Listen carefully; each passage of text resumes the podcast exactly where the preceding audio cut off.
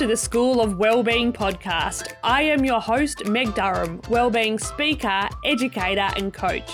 I have taught and worked in schools across metropolitan and regional Australia, and I am dedicated to supporting big hearted educators to prioritise their well-being and take courageous action despite the everyday pressures of school life. Because I want educators to know you don't have to sacrifice your health, relationships, and happiness to be a great teacher. Together, we are going to learn the lessons to help us teach well and be well. Let the learning begin.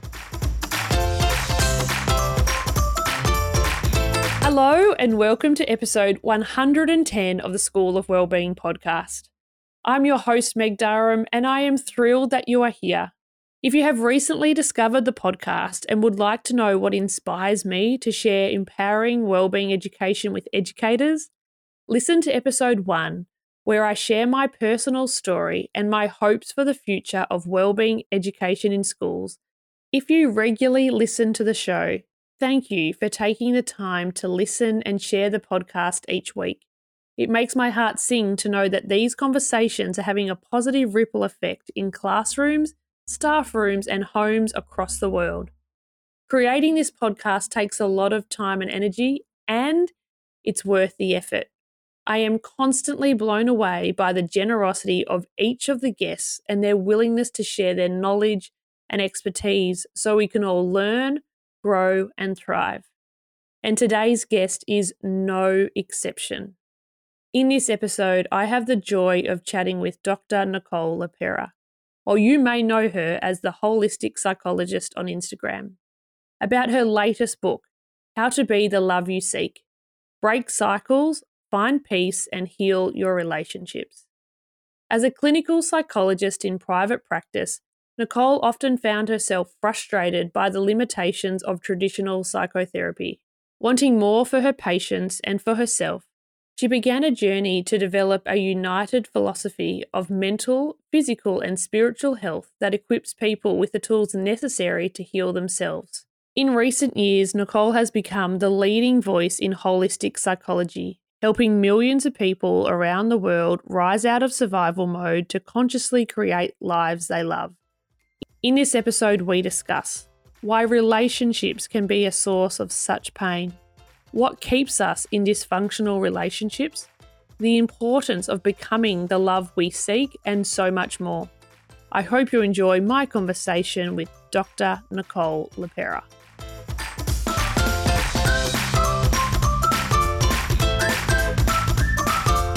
Nicole, welcome back to the School of Wellbeing podcast.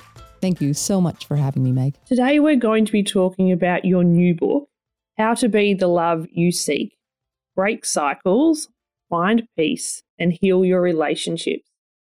What do you hope teachers will gain from listening to this conversation? Teachers play such a foundational role in the development of children. I mean, just the amount of time that is spent with children and the impact that they can have. So, my hope for the takeaway for all of the beautiful teachers out there listening is to gain some awareness on some of the more reactive, disconnecting behaviors that I think are very much signs that our little ones, our students, um, for parents listening, right, our children are struggling with you know nervous system dysregulation. I think some of the lack of understanding on what is really causing some of those disruptive moments, I think, can really shift when we truly do understand. Which then leads me to my second big takeaway, which is hoping to create with this insight and this awareness and hopefully some new tools, giving teachers the opportunity to create safe and secure settings, not only for these moments of dysregulation, though for generally having that safety and security will really allow students to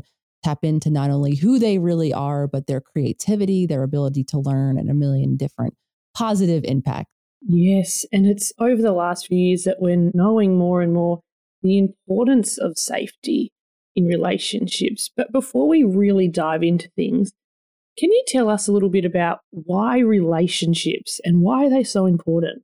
Imagining some version of this statement might be heard by, by listeners, often referred to as a social and interpersonal, wired to connect. Simply, humans need other humans. There's no way around that. And this maps really down onto our physiology though the reality of it for most of us humans is we didn't have the safety and the security in our earliest relationships, though the learning that we do, the modeling, you know, that we receive directly and indirectly from the caregivers around us, our actual relationship with them, which impacts not only our ability and how we will relate to others, it impacts how we will relate to ourselves for a lifetime. So, to put it simply, the earliest models of relationship, how we had to show up when we did not have that safety and the security, all of the ways that we had to modify ourselves, we will continue um, throughout a lifetime and often then translates to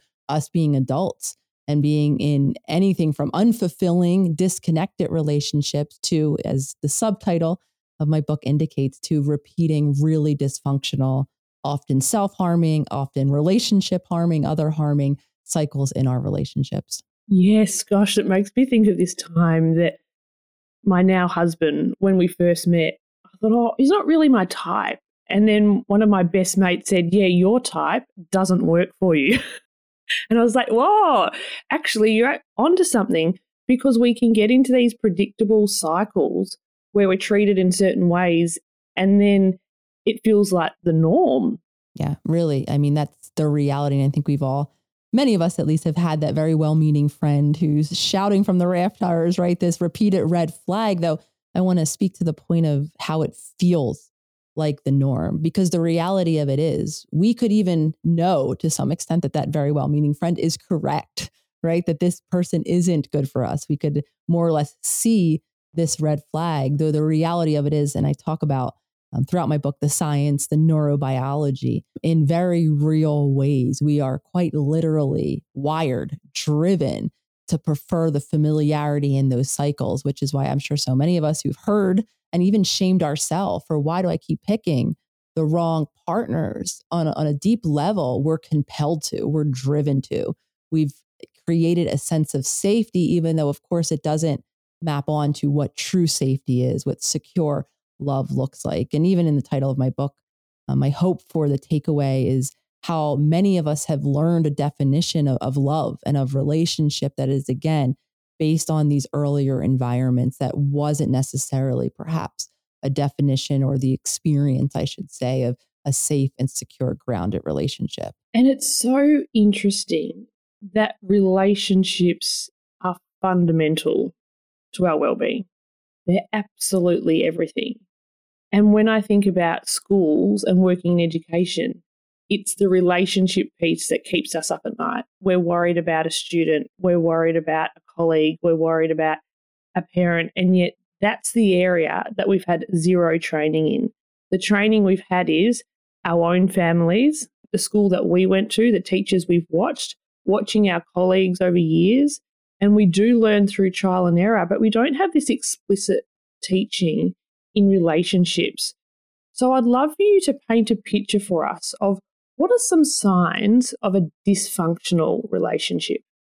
I appreciate it. I just want to touch on that point too. Without being a teacher myself, though I, I think what drives even individuals into teaching somewhat is to, you know, gift the information, the wisdom, right? Get the children through the grades. So I do think it's a drive to be that point of relation, connection. It's that kind of inner desire to help shape that I do think from some teachers probably comes from their past experience of having had a positive relationship, you know, with a teacher foundationally, or maybe on the other hand, maybe having not so great relationship with a parent or, or a teacher. So saying that to say then to speak to your beautiful point, the reality of it is whether you're a teacher or not, very few of us have the learning, you know, relationships are kind of just assumed because we're relational creatures that we just come preloaded with how to relate to ourselves first and foremost. Much of the beginning of my book really talks about that foundational relationship because that absolutely then maps on how we're going to relate to others. So to go into,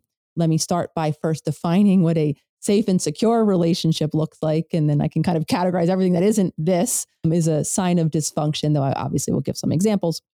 So a safe and secure relationship is peaceful. It's grounded right? It's the ability to be yourself, acknowledging that the individual self has needs that sometimes differ, perspectives, emotions that sometimes differ from whomever it is that they're in relationship with. It is also the space to be able to, because I think this is oftentimes a confusion based in what we learned or saw in childhood.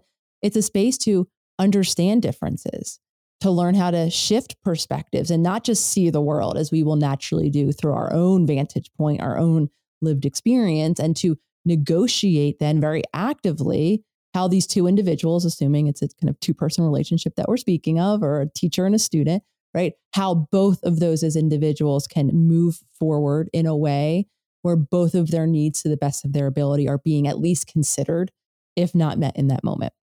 Now, jokingly, everything else is not, but dysfunctional actual patterns are where, again, just starting from the space of separation, where there isn't a space of separation, where we have the idea that we function, right, as a group. We think the same things, we have the same perspectives. There's no separation between our feelings. What you do or what you don't do impacts how I feel, how I feel about myself. I feel like I have to manage you. I'm responsible for your emotions. Of course, this isn't to say that we can't take responsibility for the impact of our actions, but when we blur the boundaries, we very much feel responsible for causing people's upset and their emotional experience, um, which I, of course, go into deeper in the book, what emotions really are and how they are a creation, oftentimes of our own past, meaning simply we can't control the way someone else is going to feel. So that kind of lack of boundaries, it's one of the dysfunctional cycles that I saw repeated within my family relationship that I continue to repeat. Um, another dysfunctional cycle, I think that is very common. I think more often in romantic relationships, though also in other types of relating. This idea that high stress is part of a relationship. A lot of times we'll see it mapped onto romantic partnerships, right? With passion and these early kind of moments where it feels like we're riding a roller coaster. And in an absence of that, you know, we don't feel like this is a person. We can see this, I think, in just a lot of conflict um, within relationships, teachers and students, with peers or whomever.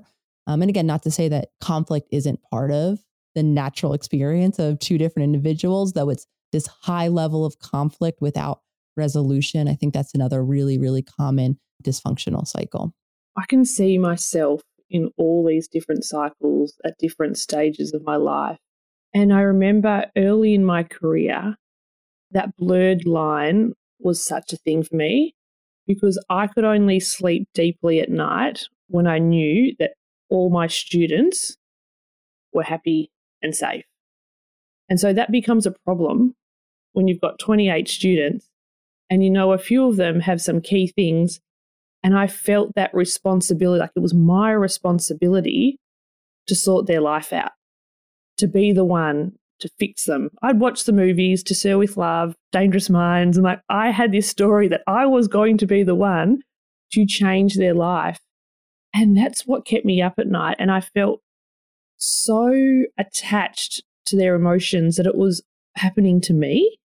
Yeah, I appreciate you sharing that. And and that is, I think, the byproduct when we take on not only people's emotions. I mean, I think what I'm hearing you say, Meg, is a more global taking on of a child's life circumstance, right? In a lot of ways. And that is so outside of, of any, you know, kind of teacher's control. Once the child, I, I can't imagine how that is to to navigate emotionally, though you're responsible for the child certain hours of the day and then they go home to whatever it is that is happening in, in their family. And I have the idea that, you know, teachers, after spending, you know, time with them throughout the school year, might gain a sense of what it is that is happening at home. So, how very real then is that knowing that you can do the best you can do during the time period at which you have them? And then there is a limitation to then what happens outside of that. And I think that's a really difficult place to be. And of course, I think then what we can begin to talk about is the way we navigate that, right? Do we try to overstep and control things that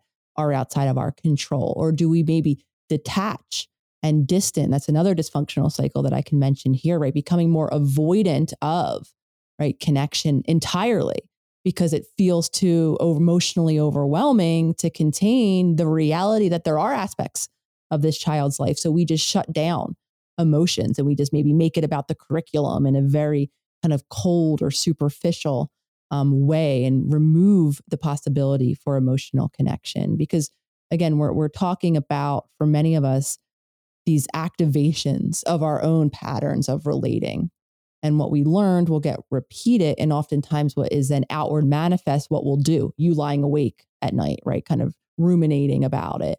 Some other teachers going down the path of trying to call the parent and intervene and get the parent to see, or the other teachers, like I was describing, becoming detached, right? Then we're a living embodiment of the habitual way we once had to deal with or navigate our emotions in this context. And you absolutely see it mapped onto, I'm imagining, your relationship um, with the students in the classrooms. Oh, without a doubt. And it was those early years of teaching where I was so confronted with multiple realities for people's lives. I grew up in a really stable household where mum and dad were there. We could have a conversation. And so I would spend so much time thinking, gosh, I wish I could take them to my house and give them regular meals and a safe place to sleep. And life could be so different for them if they had this experience. And that took so much energy wishing it was different when it wasn't. This was their life. I had the ability to be with them and support them with the six hours I had them. But I took years and years and years to actually realize I couldn't do anything about the other hours of the day. I think that comes from oftentimes, I should say, the the wishing, the imagining it's different, right? Even the fantasy, right? That we can swoop in and and create this change. And sometimes we we do that. We wish, we imagine, we have a fantasy about our own then parents. Um, a lot of times that that is a byproduct.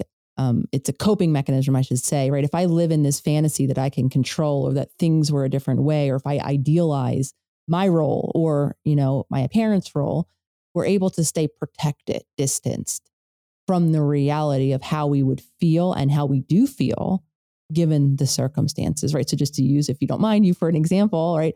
You standing in this ground of, you know, I can't impact. I do know that this child is maybe lacking their physical needs being met. Maybe emotionally, they're not getting what they need at home or whatever is happening in between. Right. So to deal with that, I mean, now we're opening ourselves up to deal with all of the different ways enraged, right? That we feel and anger is a natural byproduct of when we're not getting our needs met, when we witness someone who we care about not getting their needs met or being violated more so. There might be sadness, right? We, we're mourning, right? The loss of this relationship that we know this child desperately needs. And then complicating it even more, depending on what happened in our own childhood and our own ability to not only to tolerate our own emotions, though for some of us, we have that same wounding.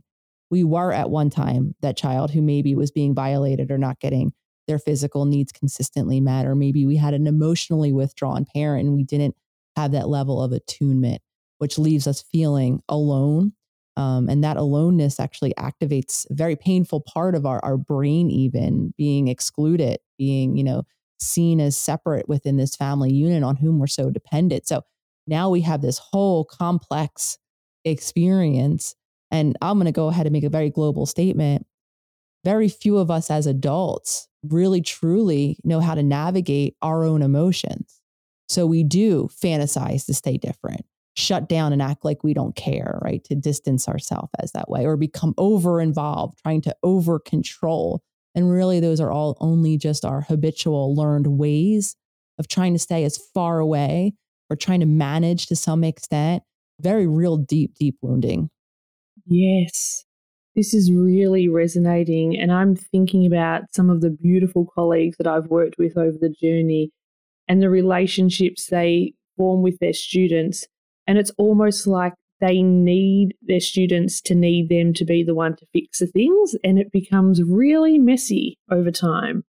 Yeah, 100%. I mean, that role, I give the language for what I call um, neurobiological conditioned selves, right? The fact that just like we were kind of touching on earlier, um, these these ways of being are wired into us. And one of the the names that's coming to mind hearing you say that is um, one of them I call the caretaker, right? The person who is in care of, right? And again, somewhere in their own childhood, they were able to gain self identity, safety, security in playing this role.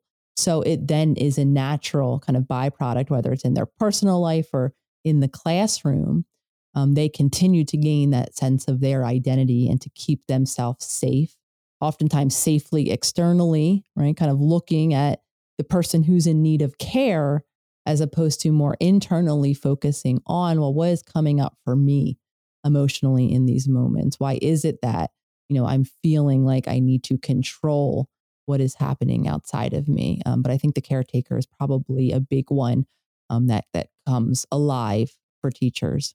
Oh yeah, it becomes alive, and the more pressure that seems to be happening in schools, the more frantic we can become about trying to control everybody and everybody's experience. I mean, I just think too, we're talking a lot emotionally. I mean, though teachers have so much pressure in the form of requirements and grades and like all of this other external pressure that is mounting up. So not only, right, are, are they kind of wanting to care for, they have kind of hanging over their head, I imagine, in very real ways, very objective measures of or assessments um, of how they're doing. And I think sometimes, and I don't know if this is the case, obviously, you would know more. I think sometimes then it can go into a hyper focus on the performance of the student, right? To try and make sure that, because part of the teacher's job is to teach, to impart the knowledge and the wisdom and to get the children to the, to the next grade at least that's how it is here. So again i just imagine right some of that controlling mechanism might get played out in this hyper then pressurized environment to make sure your children are passing the requirements because again that's that's a very well intentioned right? I want to impart the wisdom that part of my job very big part of my job is for me to do or my task at hand. Um, but again i can make a case that i think sometimes that becomes a result of this pressure, a result of this threat and insecurity of my identity as a teacher, right? If my students aren't performing well, um, I have a lot of thoughts just generally, and I don't know how it is in Australia, but in, in terms of the school system, right? And this very kind of one model of intelligence, then, and one way to assess it, and how then problematic the cycles can be for all of the students who don't naturally fit in as the mounting pressure and then they start to feel bad about how they're not performing and if they don't have this emotional attunement that we're talking about you know a teacher who can understand that maybe their lack of performance isn't their lack of intelligence maybe it's a different type of intelligence or maybe it's because they're so dysregulated with what's going on at home that to sit still in front of a book and learn is like the farthest thing that their survival driven brain can do in that moment right and so, as we have this awareness, I think we can set ourselves up. If the school system is like that and isn't going to change in the near future, I think we can set up teachers uh, to be much more supportive from an emotional standpoint, from understanding, and of course, from learning how to create their own safety within so that they can then create the safe environment for a child, regardless of how they're quote unquote performing. This is going to be such a gift for educators when we learn the skill to be safe in our own bodies when life around us is chaotic because everyone's feeling a little bit more fractious, a little bit more dysregulated, the pressure is building. And so, how can we learn the skill of being okay with ourselves when externally life is not okay? Really, really important question, I think I want to focus a bit on the ourself piece. Because again, I think a big uh, kind of driver of a teacher is to be in service, right? Obviously, to their students. And again, I always like to cite the probably very annoying by now cliche of the oxygen mask uh, announcement that many of us have heard on the airplane if we've ever flown anywhere. And it took me until more recently to really just really simplistically understand the reasoning behind that, right? If we don't save ourselves in that, you know, moment of air travel, whatever is happening, then as simple as in, you know, it sounds, we, we won't, we might not even have the consciousness to tend to the child or whomever it is around us to help another. Um, and just thinking, you know, about this caretaking kind of archetype and this drive to be in service, I think it becomes so natural. And again, because of probably the learned experiences that created that drive within us, is to kind of define even what service to another is. And we remove ourself, right? I even hear language like, oh, it's to be selfless, right? To always be there for someone, regardless of what's happening in my life or in the world around me. and I, you know, having been very much a people pleaser, always worrying about, you know, how others around me are doing, how they're perceiving me, one of the biggest things lacking the boundaries, like we kind of both acknowledged earlier, I completely removed myself from a relationship. And the byproduct of that is if I'm not tending to my physical needs, if I'm not aware of my emotions to be able to tend to my emotional needs, right, then I'm not, I'm going to be in a survival mode and I'm going to be, you know, in disagreement, in conflict, at odds with the world around me. So then if we just continue to increase the stress in our individual lives when things are happening in our personal worlds, in our families, the stress of what's going on globally in the collective, right? If we can't ourselves make sure that our needs are being consistently met and if we can't teach our nervous system, because this is a physiological um, practice in a lot of senses.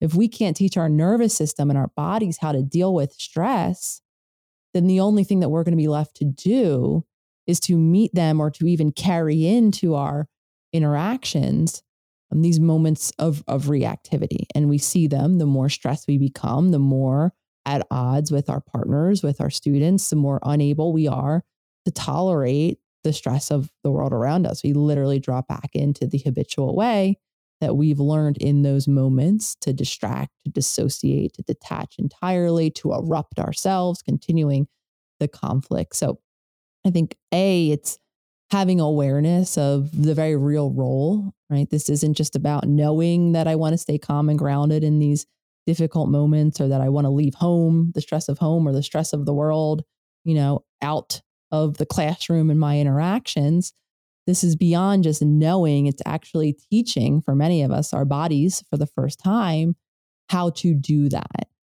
Thinking about, you know, ourself as an individual in a physical body means outside often of these very pivotal moments where we want to remain calm and grounded. We have a student that's in a meltdown and we want to, you know, be grounded and able to cur- curiously explore and be that safe um, nervous system for them to co-regulate with I think a lot of us hope to just throw a tool in our back pocket, right? Deliver the right words in that moment, though in reality, to be safe in that moment is the embodied practice, which begins as frustrating, I think, as many is for many of us to hear, especially with obligations in our life. Family is a classroom to tend to day in and day out. It begins with making sure that we're caring for our physical body. We're giving ourselves the nutrients that they need. We're getting the oxygen, you know, by breathing calmly and deeply. We're getting the sleep that we need, those restive moments. And at the same time, we're kind of releasing all of the energy of stress. It's an energy running through our body and it results in tension in our muscles. So, right, whether it's stretching or gentle movement, that more consistently than not, and for anyone listening who doesn't have right these practices already built in, it's the daily commitment to in small ways begin to make a movement toward getting those needs met. And then, of course, we could expand the conversation. The more we're doing that consistently outside of these acute moments, then actually we can teach ourselves how to remain responsive in these acute moments. We can learn how and what our own body's physiological markers are of stress happening, right? We can learn how to, in those moments where you're having this meltdown around you, really attune to okay, is my breath starting to quicken? Is my heart rate starting to race? Are my muscles becoming tense? Am I clenching my jaw? Right? All of those are signs that my body is getting ready to go into a stress response. And when I have the, that awareness in real time, now I can begin to make choices intentionally by releasing the tension in my jaw, by slowing my breath, which will eventually slow my heart rate and now I actually have the opportunity to remain responsive and to be that safe and secure, calm nervous system that the child actually needs in those moments. I love how you've given us this invitation to think about doing the preparation for those interactions outside of the classroom, to really think about our physiology coming into the day and that physical body piece. Because for so many of us educators, we're thinking about it's in the classroom, in the moment. So we want that sentence, we want that thing that we can just pull out in the moment that's going to solve the situation. I can't tell you how many times I've had an interaction with a student and I've given them the best monologue. Like, honestly, I was so proud of myself. I'm like, oh my gosh, that was definitely a TV moment. Like, their life is going to change from now on. And then they come back the next day exactly the same.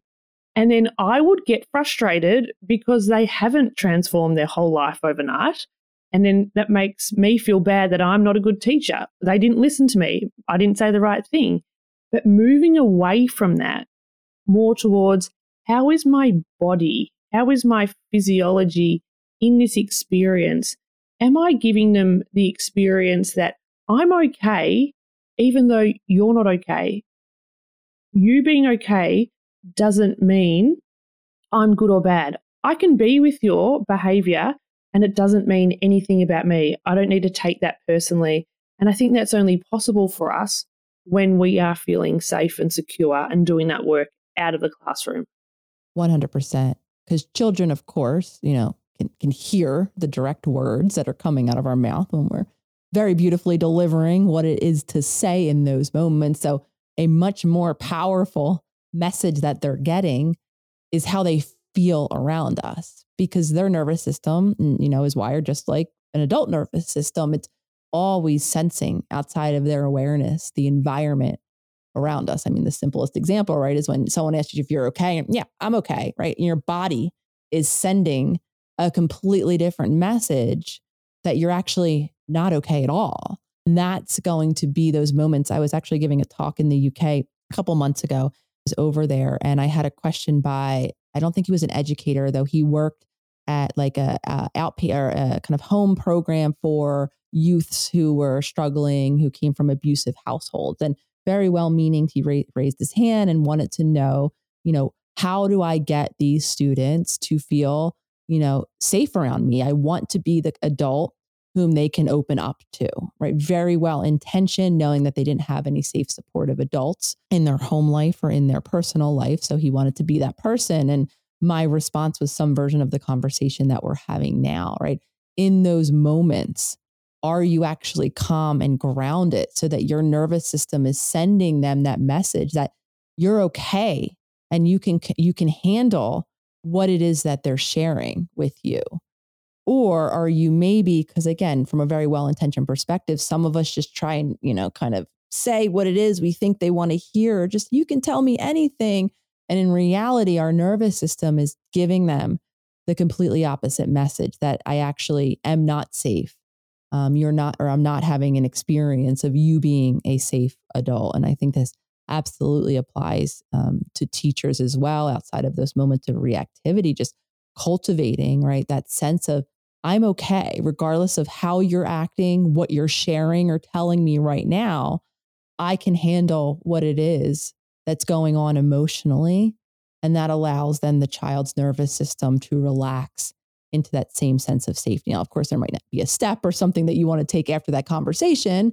Um, but in that moment, that safe container is so important because that's going to then determine not only what the child does next, though the likelihood of them continuing right to come to you in those stressful moments for calm regulation or when they do have something serious that they want to disclose about what might be happening outside of school it's going to really determine on how they feel when they're trying to tell you or when you're when they're having an emotional reaction. So sending that beautiful signal of i'm okay with how you're being with what you're feeling with what you're telling me right now is such a gift especially to again the children who don't have those safe secure figures outside of the classroom and it's so foreign it's so foreign in education to be able to just be with it and not have this mind chatter of what all other people think. All of this mind chatter where we make these interactions personal about us and about our ability as an educator and moving towards this is an interaction. I am not responsible for the outcome of this whole entire situation, but what I am responsible for is being safe and secure in my body and creating a space for support I actually don't have to solve everything. What you're saying, Meg, is so wise. When we build and cultivate a safe and secure base inside ourselves, physically, tend to ourselves, to emotionally tend to ourselves, right? To be attuned to these inner instincts of what it is that, you know, I can do in the moment. Um, the more we we create that inside of us, the less than the worry still might be there. All of us, our minds are always constantly making meaning out of our behavior, making meaning out of other people's behaviors, worrying about the meaning that they're making out of what it is that we're doing or not doing. Though when we lack that safety and the security, and or when we're so much more used to outsourcing and taking for others, right, their perception on of us, and that's another thing because we can't control. We're all viewing the world through these lenses colored by our own past experiences half the time people aren't even paying as much attention to us as we imagine them to be, let alone creating the meanings, you know, and sometimes they are. And to speak to that point, as we continue to create and cultivate that safety and security within us, even if we did not have that experience in childhood, if we teach ourselves that space, then while that might be reality, there might be a teacher up the hall who has something to say or is misinterpreting our actions in any given moment. Though something that I've really had to embody the practice of in my own healing journey is learning how to tolerate moments of misunderstanding, misinterpretation, learning how to tolerate other people and their filters projecting onto me. All of this meaning that in reality, more often than not, if not always, has nothing to do with me and objectively what's happening. So as we cultivate that secure base it's not to say that that doesn't happen right especially when you you know oftentimes are teaching with a community of other teachers who are you know up the block up the hallway i should say you know with their own childhoods and filters and thoughts and some of them then talk to each other and you know i can imagine it's just like another social group. I mean this is what we deal with as humans whether it began on the playground when we were children or in our offices when we're adults. So so that doesn't go away. I don't ever want to give the idea and what changes is our ability to tolerate it, to be so grounded and assured in ourself and our instinctual reactions in those moments that it will mat will turn the volume down. It will matter less those moments of misinterpretation or of alternate opinions.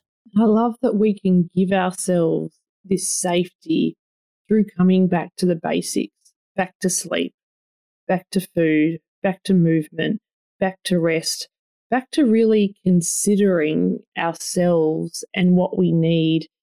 And as I read each of your books, what I love is how you share yourself and you share your stories. And it feels like we can have a laugh along the way of all the little things that we learned. And I'd love for listeners to hear how have your relationships changed as you've become more connected to yourself and more embodied and really caring for yourself? How has that shown up in your relationships? one of just kind of continuing with this theme of being an individual self. One of the most foundational changes is me beginning to set those limits, those points of separation, right? Not just thinking, saying, taking responsibility, trying to avoid, um, you know, kind of upsetting someone else around me and actually creating the space in my personal life, which begins first thing in the morning for me, making sure that because one of the major passions now in my life is to be of service in a different way than, than teachers. But in a lot of ways, I actually do resonate with what I do now, less of therapy role, more of a teacher role to be in service, right? Imparting information. Though to be in that state of, you know, what I would call flow, right? Being in touch with, you know, the information or the wisdom I've gathered inside of me so then I can deliver it in service of someone else. That begins with what am I doing, right? First thing in the morning Am I tending to those around me? Am I tending to my endless to do list like I've been conditioned to do to keep myself distant and separate from my actual needs and what I ha- what I need to be tending to my internal world? Or am I taking those moments in the morning and obviously living, you know, with partners who I always kind of have differing flows, differing routines, differing needs, people who might want me to show up in support of them outside of my endless external obligations. I keep myself grounded and have learned how to feel okay, right? Not just know in my mind, like I'm sharing with everyone that, you know, it's okay for me to take care of myself, actually to embody. And I'm very specifically saying that because there are moments where it doesn't feel okay, right? I look over at, at you know, at the endless emails and my body feels like stressed and I want to, you know, kind of go dive into those to get it done so I can feel better. Though the reality of it is, what's going to actually make me feel better is taking those grounding moments in the morning. And what that is ultimately then translated to the next, I think, big shift is really to explore the role I've been playing in terms of my emotional connections in my relationship. Because for a long stream of relationships, I always had the complaint that you're we're just not connected, right? We're not connected. I'm not feeling, you know, what I'm imagining one should feel when you're in a close committed partnership. And typically before long, the relationship would end for whatever reason. And I would go on in search of the person who I could feel connected to.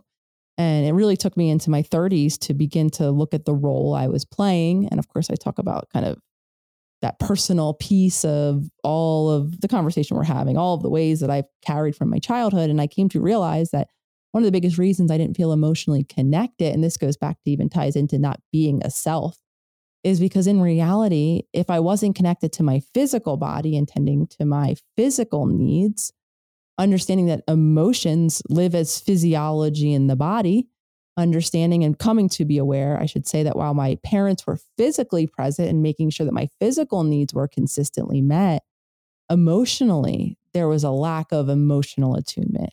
There was not even an acknowledgement, really, of emotions directly in the household, let alone the physiological learning of how to be with my own emotions, to share my own emotions with even those closest to me, to be able to then feel supported, feel less alone in those emotional experiences. So, to simplify it, the reason why I was not feeling emotionally connected was because I wasn't emotionally connected to me at all. I wasn't bringing or expressing it. And it's still, while I'm shifting those dynamics by being more connected to my emotions and by learning how to express them so that I could receive the support, really at least that togetherness, you know, that attunement of someone just being with me when I'm in whatever feeling as it is in, I still feel very unfamiliar, very vulnerable, even sharing that I have emotional needs, let alone allowing myself to receive that support. So I just like to continue to give myself as a teaching example because logically, right, I write books on this in my lived experience, right? I need, I won't say it. I'll expect still my partners to read my mind and just know, right? Or I will be a person that no one, if they're in their right mind, would want to be around. I'm exploding, I'm re- reacting, I'm running away in my room, and I'm distanced. And then I'm holding them responsible for not supporting me when I'm a million miles away from receiving or allowing myself to receive the support I need. Because it's again that old habitual pattern where acknowledging a need feels vulnerable. I then go into this eruptive, unsafe space where that connection doesn't yet feel fully safe and secure for me simply because it's unfamiliar, not because it's not meant to be, not because I don't have partners that are able to give me that, because of my relationship, those emotional moments. Oh, Nicole, you have given us so much to think about. To wrap up this beautiful conversation, I'd love to invite you to finish four sentences. Are you up for that? I am up for it. I am inspired by. I'm inspired by you and by communities and the work that all of you educators out there are doing. I always think about the role of a parent, the task of anyone in care of children for the uh, extent of time, understanding the extent of children and, you know, where they're at and what's happening truly in their homes.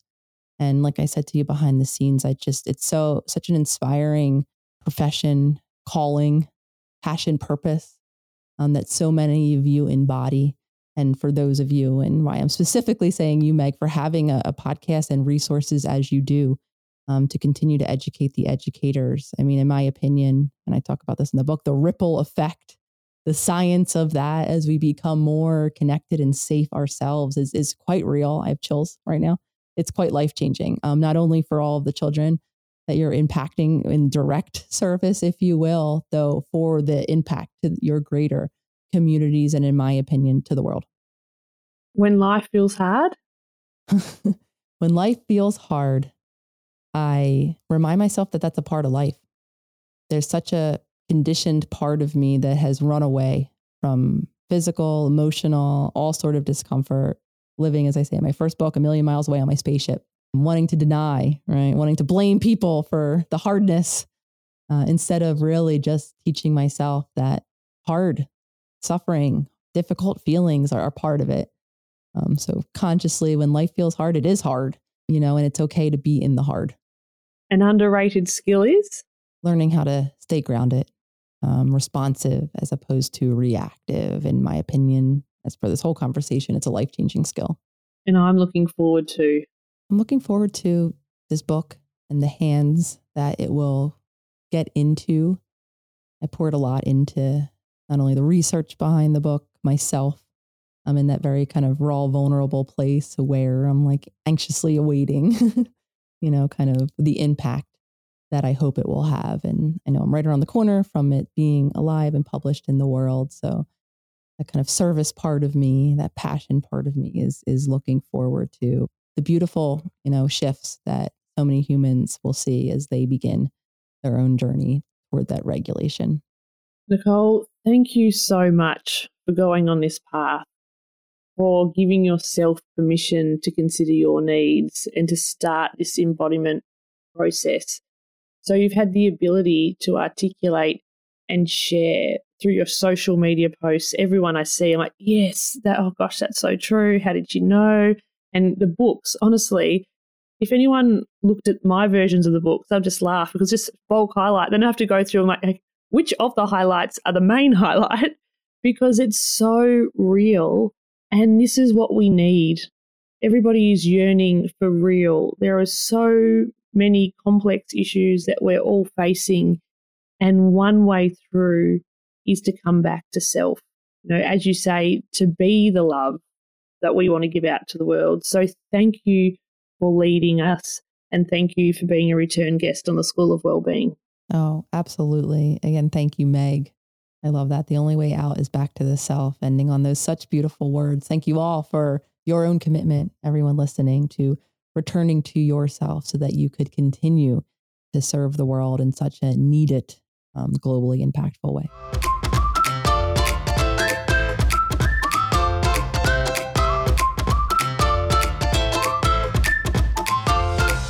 Thoroughly enjoyed chatting with Nicole, and I love her invitation for us to move towards more compassionate, generous, and loving ways with ourselves and others. How to be the love you seek, break cycles, find peace, and heal your relationships is now available online and in stores. To learn more about Nicole and the wonderful work she is doing in the world, make sure to follow her on Instagram at The Holistic Psychologist. If you found this episode helpful, please share it with anyone you know that would benefit from listening. To learn more about the ways that I can help you and your school community thrive, visit my website, openmindeducation.com. There you can book me to speak, learn about my game changing wellbeing programs, or download my free five step energy guide. You can find all the links from today's episode at openmindeducation.com forward slash episode 110. Thank you for listening to this episode of the School of Wellbeing, and I look forward to sharing more heartfelt conversations with you next week. Until then, take care and take deliberate action.